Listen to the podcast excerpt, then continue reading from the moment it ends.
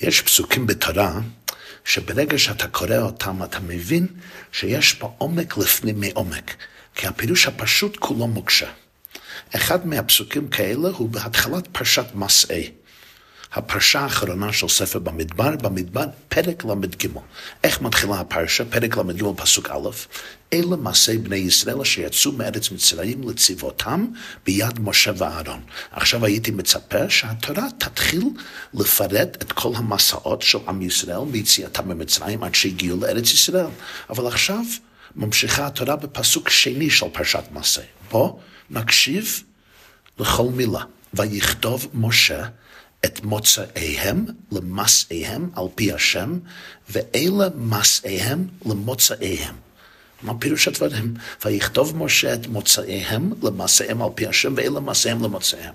ואחר כך בפסוק ג' התורה באמת מתחילה לפרט את המסעות. וייסעו מרמסס בחודש הראשון בחמישה עשר יום לחודש הראשון למחרת הפסח יצאו בני ישראל ביד רמה לעיני כל מצרים וייסעו בני ישראל מרמסס ויחנו בסוכות ובמשך 49 פסוקים התורה מפרטת את מ"ב המסעות 42 תחנות דרך מי, מהזמן שבו יצאו עם ישראל מארץ מצרים עד שמגיעים לערבות מואב אשר על ירדן ידיחו לפני כניסתם לארץ ישראל. הפסוק השני הזה לכאורה כולו תמוה. מה פירוש הדברים שמשה כתב את מוצאיהם למעשיהם על פי השם ואלה מעשיהם למוצאיהם? קושה, שאלה ראשונה, בפירוש הדברים, הרי כתוב, אלה מעשי בני ישראל שירצו מארץ מצרים, בסדר, תגיד לי את המסעות. פירוש, ויכתוב משה את כל הדברים האלה, זה דבר אחד. דבר שני, למה אומר פעמיים מוצאיהם למעשיהם ומעשיהם למוצאיהם? זה כופל. עוד דבר, זה בהיפוך הסדר. פעם ראשונה אומר, ויכתוב משה את מוצאיהם למעשיהם, ואלה מעשיהם למוצאיהם. למה משנה את הסדר? עוד שאלה, ויכתוב משה. הרי כל התורה נכתבה על ידי משה רבנו. הוא לא כתב את זה. כל מילה בתורה נכתבה על ידי משה רבנו. פתאום פה אומרים, ויכתוב משה. עוד דבר, בפעם הראשונה אומר על פי השם, בפעם השנייה משמיט על פי השם. ויכתוב משה את מוצאיהם למעשיהם על פי השם, ואלה מעשיהם למוצאיהם. למה זה לא על פי השם? אלה חלק מהשאלות בפסוק זה. זה פסוק קצר, אבל יש בו המון שאלות. במפרשים במשך הדורות הציעו כמה וכמה הסתכלויות, כמה וכמה ביאורים שונים איך מפרשים את הפסוק הזה. ובאמת, כשעיינתי במפרשים על הפסוק, זאת אומרת, יש עשרות עשרות פירושים מעניינים, מרתקים ונפלאים, מזוויות ומהסתכלויות שונות, איך לפרש את הפסוק הזה. אבל בשיעור זה, אנחנו בעזר השם, אה, ניתן סיכום מכמה פירושים באופנים והסתכלויות שונות, הגם שכולם קשורים אחד לשני, כפי שנראה בעזר השם יתברך, וגם נראה למה התורה כותבת את זה לא רק בתור סיפור של דבר ישן, אלא גם דבר עכשווי שיש בו לקח נפלא ורלוונטי לחיים שלנו. בואו נתחיל עם אחד מהפירושים מבעל הכלי יקר.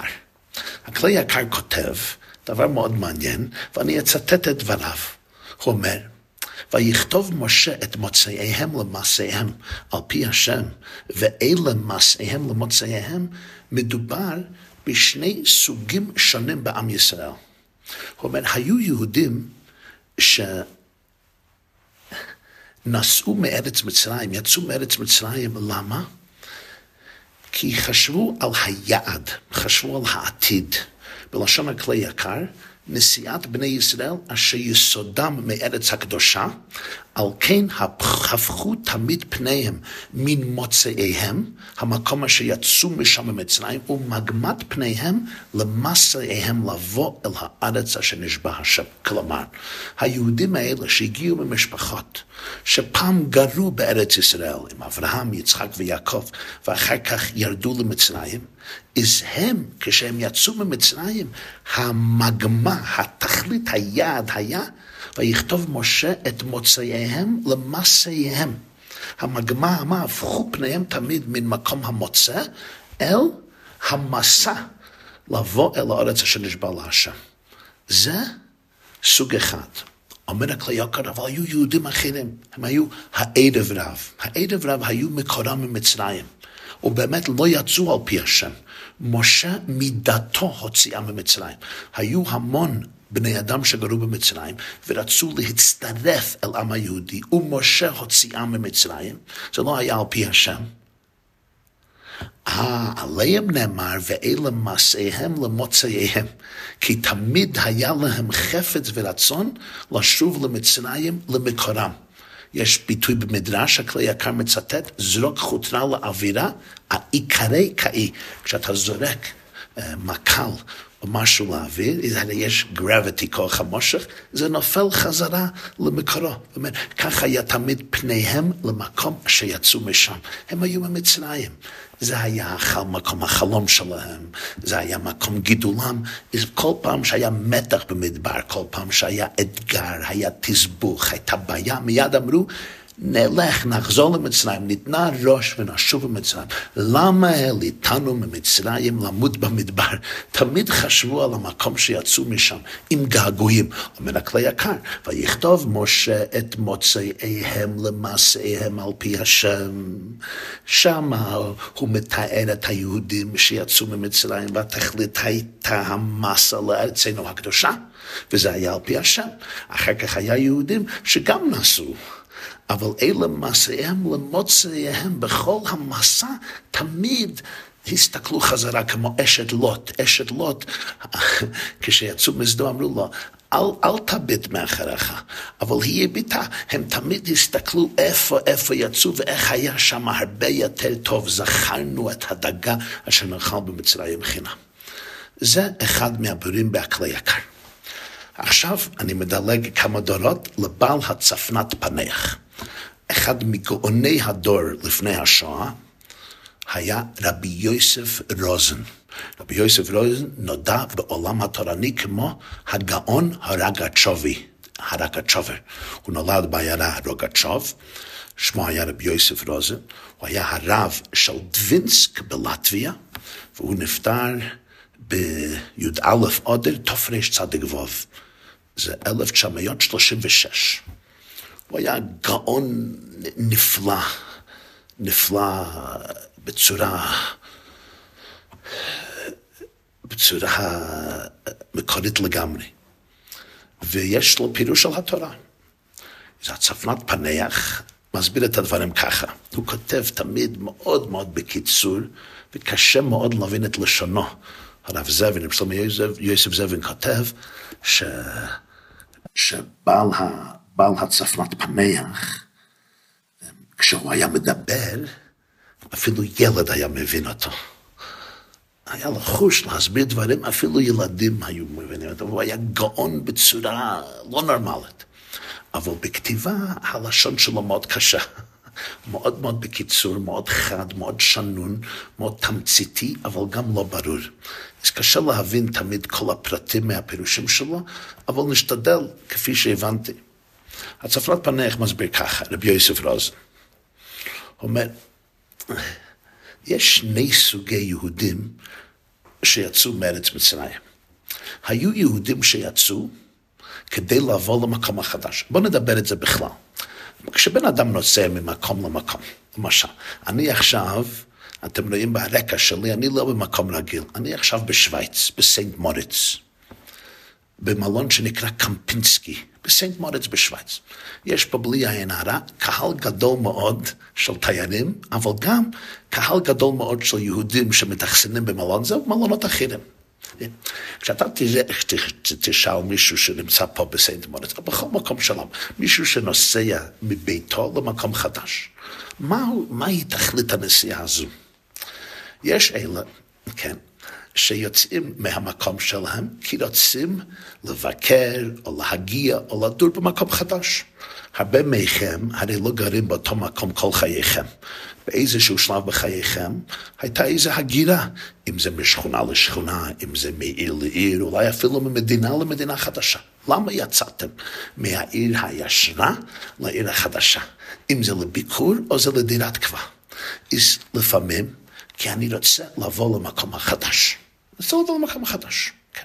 למה אני צריך לעבוד במקום אחר? יש פה משהו. מעניין, יש פה הזדמנויות נדירות, פה השליחות שלי, פה אני אמצא את פרנסתי, פה זה טוב לבריאות שלי, זה טוב למשפחה שלי, לבני ביתי, אני אוהב את המקום, אני מאוהב במקום, אני רוצה להשפיע במקום, אבל התכלית שלי זה לא שאני רוצה לצאת ממקום הישן, אני אוהב את המקום הישן, זה אולי טוב, אבל אני רוצה את המקום החדש. אבל יש, יש סוג אחר, יש בן אדם אתה שואל אותו, למה אתה פה? או, כי ברוך שפטרני, העיקר לצאת משם. כן, יש אלה, מגיעים לחופש לפה, למה הגיעו? יש אלה, הוא רוצה לבוא לשוויץ, בסדר. מה יש בשוויץ? יש זה, יש, יש הבן אדם השני. אני הצלחתי לנשוף אוויר, לצאת מהמסלול הרגיל. זו תכלית אחרת. ודאי, אני הגעתי לאיזשהו מקום אולי מעניין, אולי יפה, מרתק, ההרים פה זה נפלאות הבורא, לא נורמלי, צריכים לברך, הוא עושה מעשה בראשית כשרים הרים כאלה כמו שרים בסנט מוריץ בשוויץ, בסדר. אבל לפעמים התכלית היא כדי לצאת. אבל לכאורה אף פעם לא תמצא מישהו ותשאל אותו, למה הגעת מארץ לשוויץ? למה הגעת מארץ לאמריקה? למה הגעת מאמריקה לארץ? ואומר, אני אוהב להיות בשדה תעופה.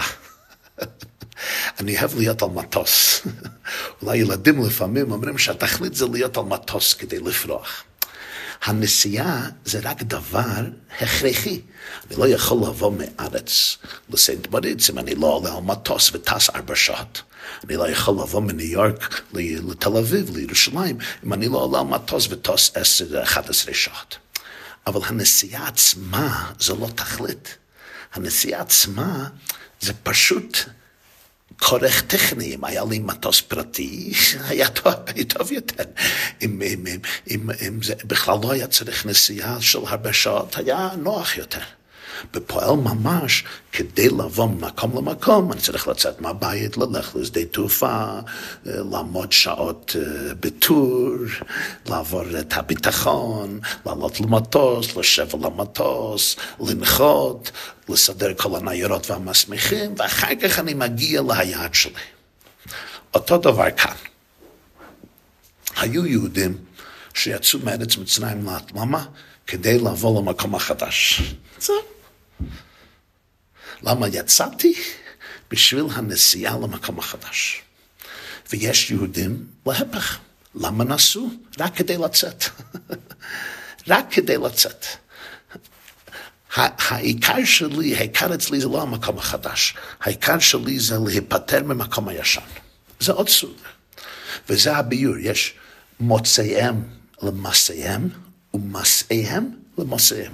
ויכתוב משה את מוצאיהם למסעיהם, ואלה מסעיהם למוצאיהם. יש מוצאיהם למסעיהם. למה יצאתי? בגלל המסע, בגלל היעד, בגלל המקום שאני רוצה לבוא שם. אני רוצה לנסוע לארץ ישראל. יש להפך. אלה מסעיהם למוצאיהם. למה נסעתי? פשוט. פשוט לצאת, רציתי להיפטר מגלות מצרים, משיבוט מצרים.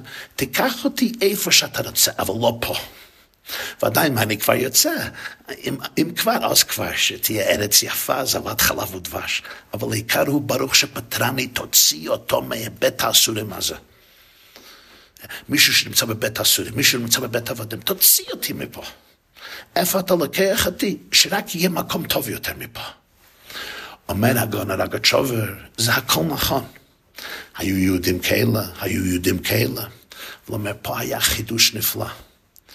הנסיעה עצמה, המסע עצמה, היא גם חלק מהתכלית האלוקית. אני אצטט את דברי הצפנת פניך. הוא אומר ככה, רצונו לומר, כל מציאות הליכה ממקום למקום, האם עיקר הכוונה זה ביאה למקום השני, או עיקר הכוונה זה יציאה מכאן? זו שאלה כללית. אבל כאן אומרת התורה, המצווה היא גם עצם ההליכה. וכן המקומות שבאמצע הדרך הווה גם כן מצווה. כי כל דבר, אף שהוא הכרחי לכאורה, הכל בכוונה, מכוון ומצווה על פי השם. על פי השם יישאו ועל פי השם יחנו. כלומר, הגאון הרגצובי, הרגצובי מסביר, רבי יוסף רוזן, בעל הצופת התנ"ך מסביר, שפה היה חידוש גדול. עצם הנסיעה לחורה זה דבר הכרחי. רוצה לצאת מארץ מצרים, רוצה לגול לגיל ארץ ישראל. יש דרך, אני מוכרח לעבור את הדרך הזו, אבל זה טכני, זה הכרחי. אין בזה תכלית, אין בזה מצווה, לפחות הייתי רוצה להיפטר מזה. בוא ניתן דוגמה בחיינו. אם אתה רוצה לקח את המשפחה לחופש לכמה ימים, כן? אז אתה נוסע, ובאמצע אתה צריך להפסיק, זה צריך בית שימוש, ילד זה צריך לאכול משהו, צריכים לקנות מים, צריכים גז למכונית. כן, אף אחד לא יגיד שה stop הזה, התחנת הדרך הזו, זו התכלית. היית מאוד רוצה להיפטר מזה, אתה לא רוצה להפסיק. אתה לא רוצה לנסוע דרך תחנו זו, להפסיק שם לחצי שעה, שעה, אולי שעתיים. זה סתם כאב ראש. אלא מאי, אין, אין ברירה. אתה צריך לעבור את הכביש ולעבור את התחנה הזו כדי להגיע למקום שבו אתה רוצה להגיע. אומר הצופנת פניך, התורה מספרת לנו פה שזה טעות. זה לא ככה. למה? כי אם הקדוש ברוך הוא קבע שלהגיע ממקום אחד למקום שני, אני צריך לעבור את התחנה הזו, אז התחנה הזו, השביל הזה, הכביש הזה, זה לא רק אמצעי טכני, שזה בעצם הייתי, שבעצם הייתי רוצה להיפטר מזה, אבל אין לי ברירה. אין דבר כזה, אין, אין לך ברירה. זה הכל בכוונה על פי השם. כלומר, חלק מהיעד שלי בחיים זה הנסיעה הזו. הנסיעה הזו היא לא טעות, היא לא כאב ראש. יכולה, אפשר להסתכל על זה כמו כאב ראש, אבל בעצם זה לא כאב ראש. זה חלק מהתכלית שלי. יש לי הזדמנות, הזדמנות פה לשגשג, להיות מודע לדברים חדשים, לפגוש דברים חדשים. על דרך, אתמול טיפסתי על הר גבוה, כן? אז מה התכלית? התכלית זה לצאת מהמקום, להגיע, להגיע לפסגת ההר, ולפעמים גם ההליכה עצמה, קוראים לזה פה hiking, hiking או טיול. ההליכה עצמה, מטפסים בהרים, זה התעמלות, זה טוב להגוף, זה טוב להמוח, לנוח קצת, לא לחשוב כל כך, כי צריכים להיות מרוכז בהרגליים או בהקרקע. היה טיול מפ... מפרך, אבל זה הרגיש טוב מבחינה פיזית, מבחינה פסיכולוגית, מבחינה רוחנית. עצם ההליכה, לא אומרים סתם, נו, תלך לפסגת ההר, תלך בהליקופטר. אפשר ללכת בהליקופטר גם. זה רק אם התכלית זה להיות למעלה, אבל לפעמים עצם הטיול, עצם ההליכה, היא-היא התכלית. אומר בעל הצוות המלך, זה מה שהתורה רוצה להגיד. אלה מסעי בני ישראל, המסעות עצמם, ויכתוב משה את מוצאיהם למעשיהם על פי השם. כיוון שזה היה על פי השם, לכן אלה מעשיהם למוצאיהם, הן המקום שיצאו משם זה חלק מהתכלית, והן המקום שנסעו לשם זה חלק מהתכלית, וגם הנסיעה עצמה היא חלק מהתכלית, וזה לקח לכל אחד בחיינו, כי בכל אחד מאיתנו יש תחנות דרך. אני יוצא ממקום מסוים, אני מגיע למקום מסוים, אבל יש השביל, יש הדרך. להגיע מ-A ל-C, מ-1 ל-3, צריך לעבור ב', צריך לעבור B. ה-B הזה הוא לא טעות בכלל.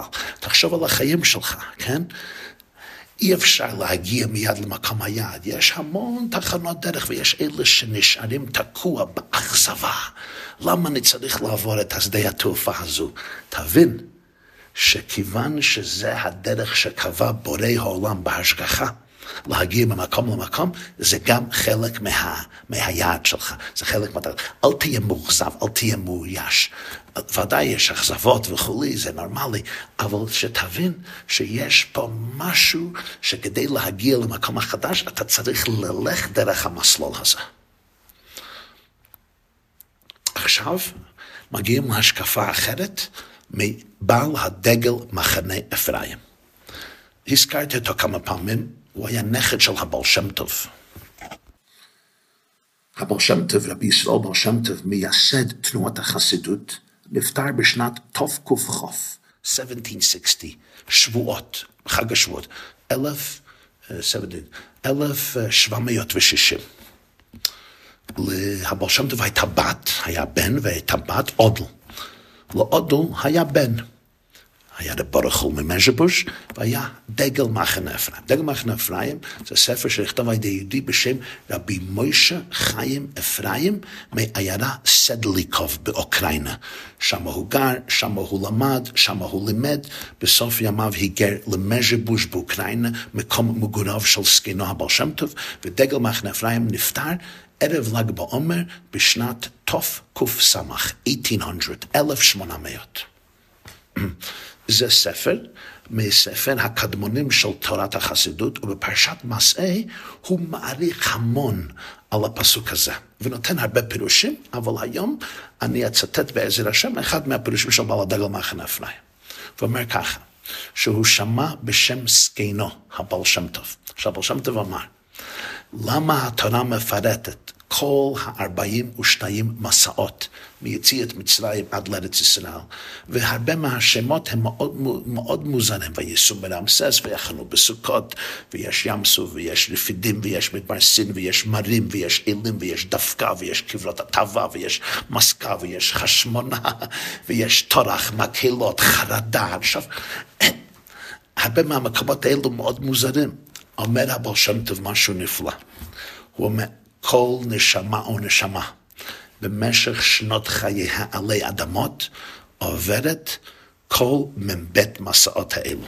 כלומר, כשאני קורא טוב על 42 מסעות שעברו עם, שעבר עם ישראל במדבר, זה לא רק סיפור היסטורי שקרה לפני שלושת אלפים ושלוש מאות שנה, זה סיפור רלוונטי לחיים שלי. אני ואתה ואת עוברים כל התחנות, כל המסעות האלה בחיינו. מהרגע של יציאת מצרים, מה זה יציאת מצרים? הוא אומר, ברגע שהילד או הילדה, התינוק או התינוקת, יוצאים, יציאה, יציאת מצרים, יוצאים מהמיצר, מהרחם של אימא, שם הם היו תשעה חדשים. הם יוצאים מרחם אמם, זה נקרא יציאה מצרים, מצרים מלשון מקום צר. והם יוצאים משם, ועכשיו מתחיל מסע החיים. ובמשך החיים שלך, איפה שאתה גר, מה שלא תהיינה הנסיבות, בכל משפחה, בכל סביבה, בכל עיירה, בכל מצב, כל נשמה עוברת 42 תחנות דרך מבחינה פסיכולוגית, רגשית, אמוציונלית ונפשית. אבל שם אין הפירוש שאני צריך ללך ל-42 מקומות במשך החיים שלי. אולי אני אלך ל-100 מקומות, אולי אני אלך ל-2,000 מקומות, אולי אני אשב במקום אחד. אבל בתוך הנפש שלי וגם בסביבה שלי יש הנסיעות, המסעות האלה 42. וכל מקום שהתורה מפרט, מפרט, זה מסמל את הנקודה הזו במעברים שלי, במסעות שלי בחיים. כמובן, אצל כל אחד זה נמצא במצב שונה. אצלי המסע מתבטא בצורה כזו, אצלך המסע מתבטא בצורה שנייה. ואומר בעל הדגל מחנה אפרים ככה, עומדת פה התורה שתבין דבר אחד, וזה רעיון, אני חושב, מאוד עמוק ומאוד מעורר השראה. אם אני אשאל אותך, אותך, תרשום לי כל המסעות שלך בחייך, המסעות החשובות. ועוד פעם, אני לא מדבר על מסעות גשמים, פיזיים, שהלכת לשוויץ, הלכת לאוסטרליה, הלכת להוידו, הלכת לאמריקה, הלכת לאנגליה, הלכת לצרפת או לאיטליה. זה גם חלק מהמסע, אבל לא רק זה. כל מסע שלך, כל המסעות שלך בחיים.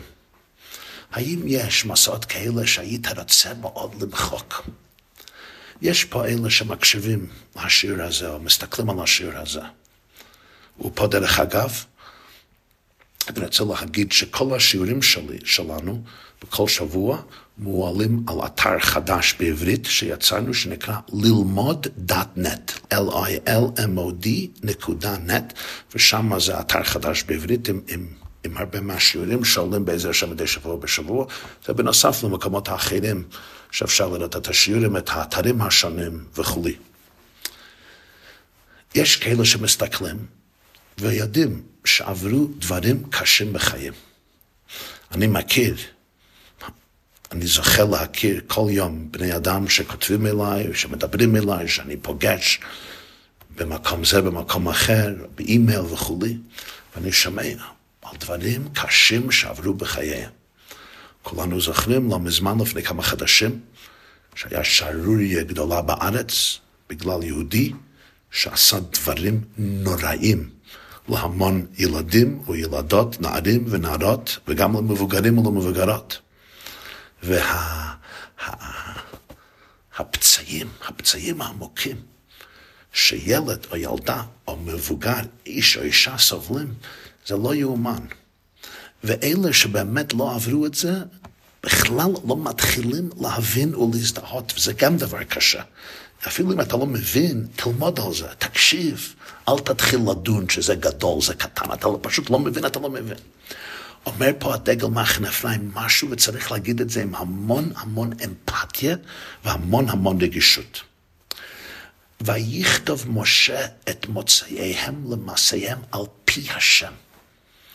כל מסע שאני עובר בחיים, מסע פיזי, מסע רוחני, מסע אינטלקטואלי, מסע נשמתי, מסע רגשי. וכולכם עברתם המון מסעות בחיים. כל דבר, משה כתב את זה, את מוצאיהם למעשיהם. מהרגע שיצאת לאוויר על העולם, במשך כל החיים שלו, עד שאתה גומר את השליחות שלך עלי אדמות, זה הכל על פי השם, הכל. עכשיו יש אלה מסעיהם למוצאיהם. עכשיו יש כפי שהמסע מתפרש בחיי בפועל ממש. הוא מסביר ככה. בכל המסעות יש לפעמים אתגרים גדולים. אבל מהשקפתו של הקדוש ברוך הוא, כל אתגר ואתגר זו הזדמנות ללידה מחדש. אותו דבר היה גם במדבר. הם היו צריכים לעבור את בית המסעות, ובכל מסע ומסע הייתה הזדמנות היסטורית לשגשוג ענקי. למשל, קברות התאווה. קברות התאווה זה לא היה מקום יפה. יש בפרשת בעלותך מה שקרה שם, התאוו לבשר. כי לא אהבו את האוכל שהיה להם, והשתוקקו לו האוכל במצרים, זכרנו את התגש, נאכל במצרים בקינם, את הכושים, ואת את, את האבטיחים ואת הפצלים, ונקברו שם מהתאווה, אוביסרי. אבל שם טוב אומר, זה מה שהיה. אבל השם קברות התאווה אפשר לפרש באופן אחר. זה היה מקום ששם היה אפשר לקבור את התאוות, את, את, את ההתמכרויות. יש מקום תבערה. שם בערה בהם אש השם. זה לא היה מקום יפה, גם פרשת פעלותך. אומר, אבל השם זה לא שלילי, זה לא נגטיבי, זה יכול להיות חיובי. מקום ששם אפשר להדליק את האש האלוקי שבתוכך. אבל יש חילוק בין המסע על פי השם ובין המסע כפי שאני מיישם את זה, מיישם את זה בפועל בחיי. אלוקים הוא זה שכותב את התסריט של חייך, ויכתוב משה את מוצאיהם למעשיהם על פי השם. אבל אתה ואני ואת מחליטים אם התסריט הוא ברכה או קללה. אתה בוחר אם אתה תצא לפי המסע המתוכנן של השם עבורך, או שתגדיר מחדש את המסע על סמך מצבך שלך בכל רגע נתון. כלומר, אני נתקל עם איזה אירוע בחיי. אולי אפילו אני לא מודע לכך בצוריותי, ואני מודע לכך רק לאחרי הרבה שנים. אפשר להסתכל על זה כמו ברכה. זו הזדמנות אלוקית בשביל המסע שלי שאני צריך בחיים. זה לא קל.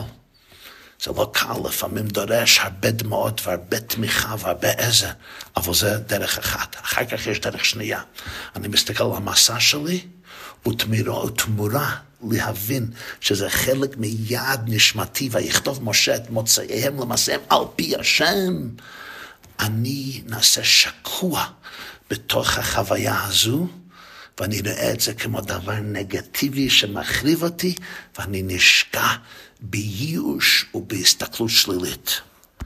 בפעם הבאה שאתה מתמודד עם אירוע שיהיה או שהיה, או מפגש, או נסיבות שבאמת מאתגרות אותך, אותך עמוקות, אל תאפשר לזה לזעזע אותך ולזרוק אותך מהמסלול. להפך, נסה לראות בו אחד מאותם ארבעים ושניים תחנות דרך המעניקים לך את ההזדמנות לגלות את המקום הכי עמוק בתוכך. הוא מאפשר לך להתקרב צעד אחד אל האדמה הקדושה התבואה בנשמתך. זה ויכתוב משה את מוצאיהם למעשיהם על פי השם, ושם כל מסע היה מרתק, נפלא, חיובי, אפילו אם היו בו אתגרים. קברות התאווה אפשר לקבור את ההתמחרויות, תבעירה אפשר להבעיר את אש השם, וכן בכל מסע ומסע. בפועל, לפעמים זה להפך. אני מגיע לאיזה מקום, ובאמת אלוקים הזמין את המסע הזה כדי שאוכל לקבור את התאווה שלי. אבל מה קורה? האתגר כובש אותי, ואני נכנע לכך, וזה התאווה קוברת אותי, אני לא קובר את התאווה. אותו נסיבות, השאלה היא איך אני מסתכל על זה. אם אני מסתכל על זה, זה על פי השם. זה חלק ממוצאיהם למעשיהם שמשה רבינו כותב, אני מבין שזו הזדמנות לצמיחה ולשגשוג אדירים. אבל אם חס ושלום אני לא רואה את זה, לפעמים נעשה אלה מסעיהם למוצאיהם. זה נעשה בדיוק להפך. המסע מגדיר מחדש את המוצא שלי. ואז אני אומר, אה, אני לוזר, אני דפוק, אני לא שייך לכלום, החיים שלי אומללים. אסיים בפירוש אחרון מהרב הגאון רבי ישראל מאיר לאו שליטה. אומר ככה, בעם ישראל יש שני סוגים. יש יהודים שהמחשבה שלהם תמיד על המוצא. זכור ימות עולם, בינו שנות דור ודור, המסורה של אבא, אימא, סבא, סבתא, סבא רבא. תמיד אומרים חדש, אסור מן התורה, בביטוי הידוע של בעל החתם תופר. אני תמיד מסתכל על רוח ישראל, אבל אני לא רוצה להינתק מהשרשרת, מהשושלת, מהמסורת. יש בזה אתגר. לפעמים לא מנצלים את ההזדמנויות שהקדוש ברוך הוא נתן לנו היום עכשיו. גם לפעמים תקועים בעבר ולא מבינים את ההתפתחויות, את השינויים. איך אומר השפת אמת? זכור ימות עולם בינו שנות דור ודור. צריכים להבין את השינויים בכל דור ודור, שזה גם חלק מהתוכנית של הבריאה של הקדוש ברוך הוא. יש יהודים אחרים, הם חושבים תמיד על המסע הלאה. פרוגרסיביים. מסתכלים על המצב, על המודרניות, על ההתפתחויות החדשות בעולם, בטכנולוגיה, במדע, בהיסטוריה, בפוליטיקה. אומרים, צריכים ללכת הלאה, צריכים להסתכל על העתיד, לא על העבר. אל, אל, אל, אל תחיה בדורות שעברו, תחיה עכשיו. הבעיה, לפעמים מתנתקים מהשרשים, מתנתקים מהעצמיות, מהזהות. אומרת התורה, ויכתוב משה את מוצאיהם למסעיהם, ואלה מסעיהם למוצאיהם. כשאתה חושב על המצע, תבין שהתורה זה לא דבר ישן נושן, התורה זה גם דבר עכשווי. ויכתוב משה את מוצאיהם למעשיהם. המוצא שלנו יכולה לעורר השראה וליתן חיזוק וכיוון דרך בכל ההתפתחויות של המסע ההיסטורי ממעמד הר סיני עד לגאולה שלמה במהרה בימינו. לאידך גיסא, ואלה מעשיהם למוצאיהם.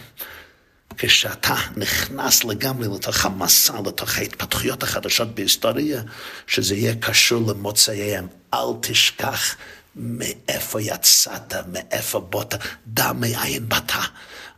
התכלית שלנו, עם ישראל, מחבר ומזווג ומאחד את העבר, את ההווה ואת העתיד, כי שם השם זה י"ק ו"ק, היה, הווה ויהיה כאחד.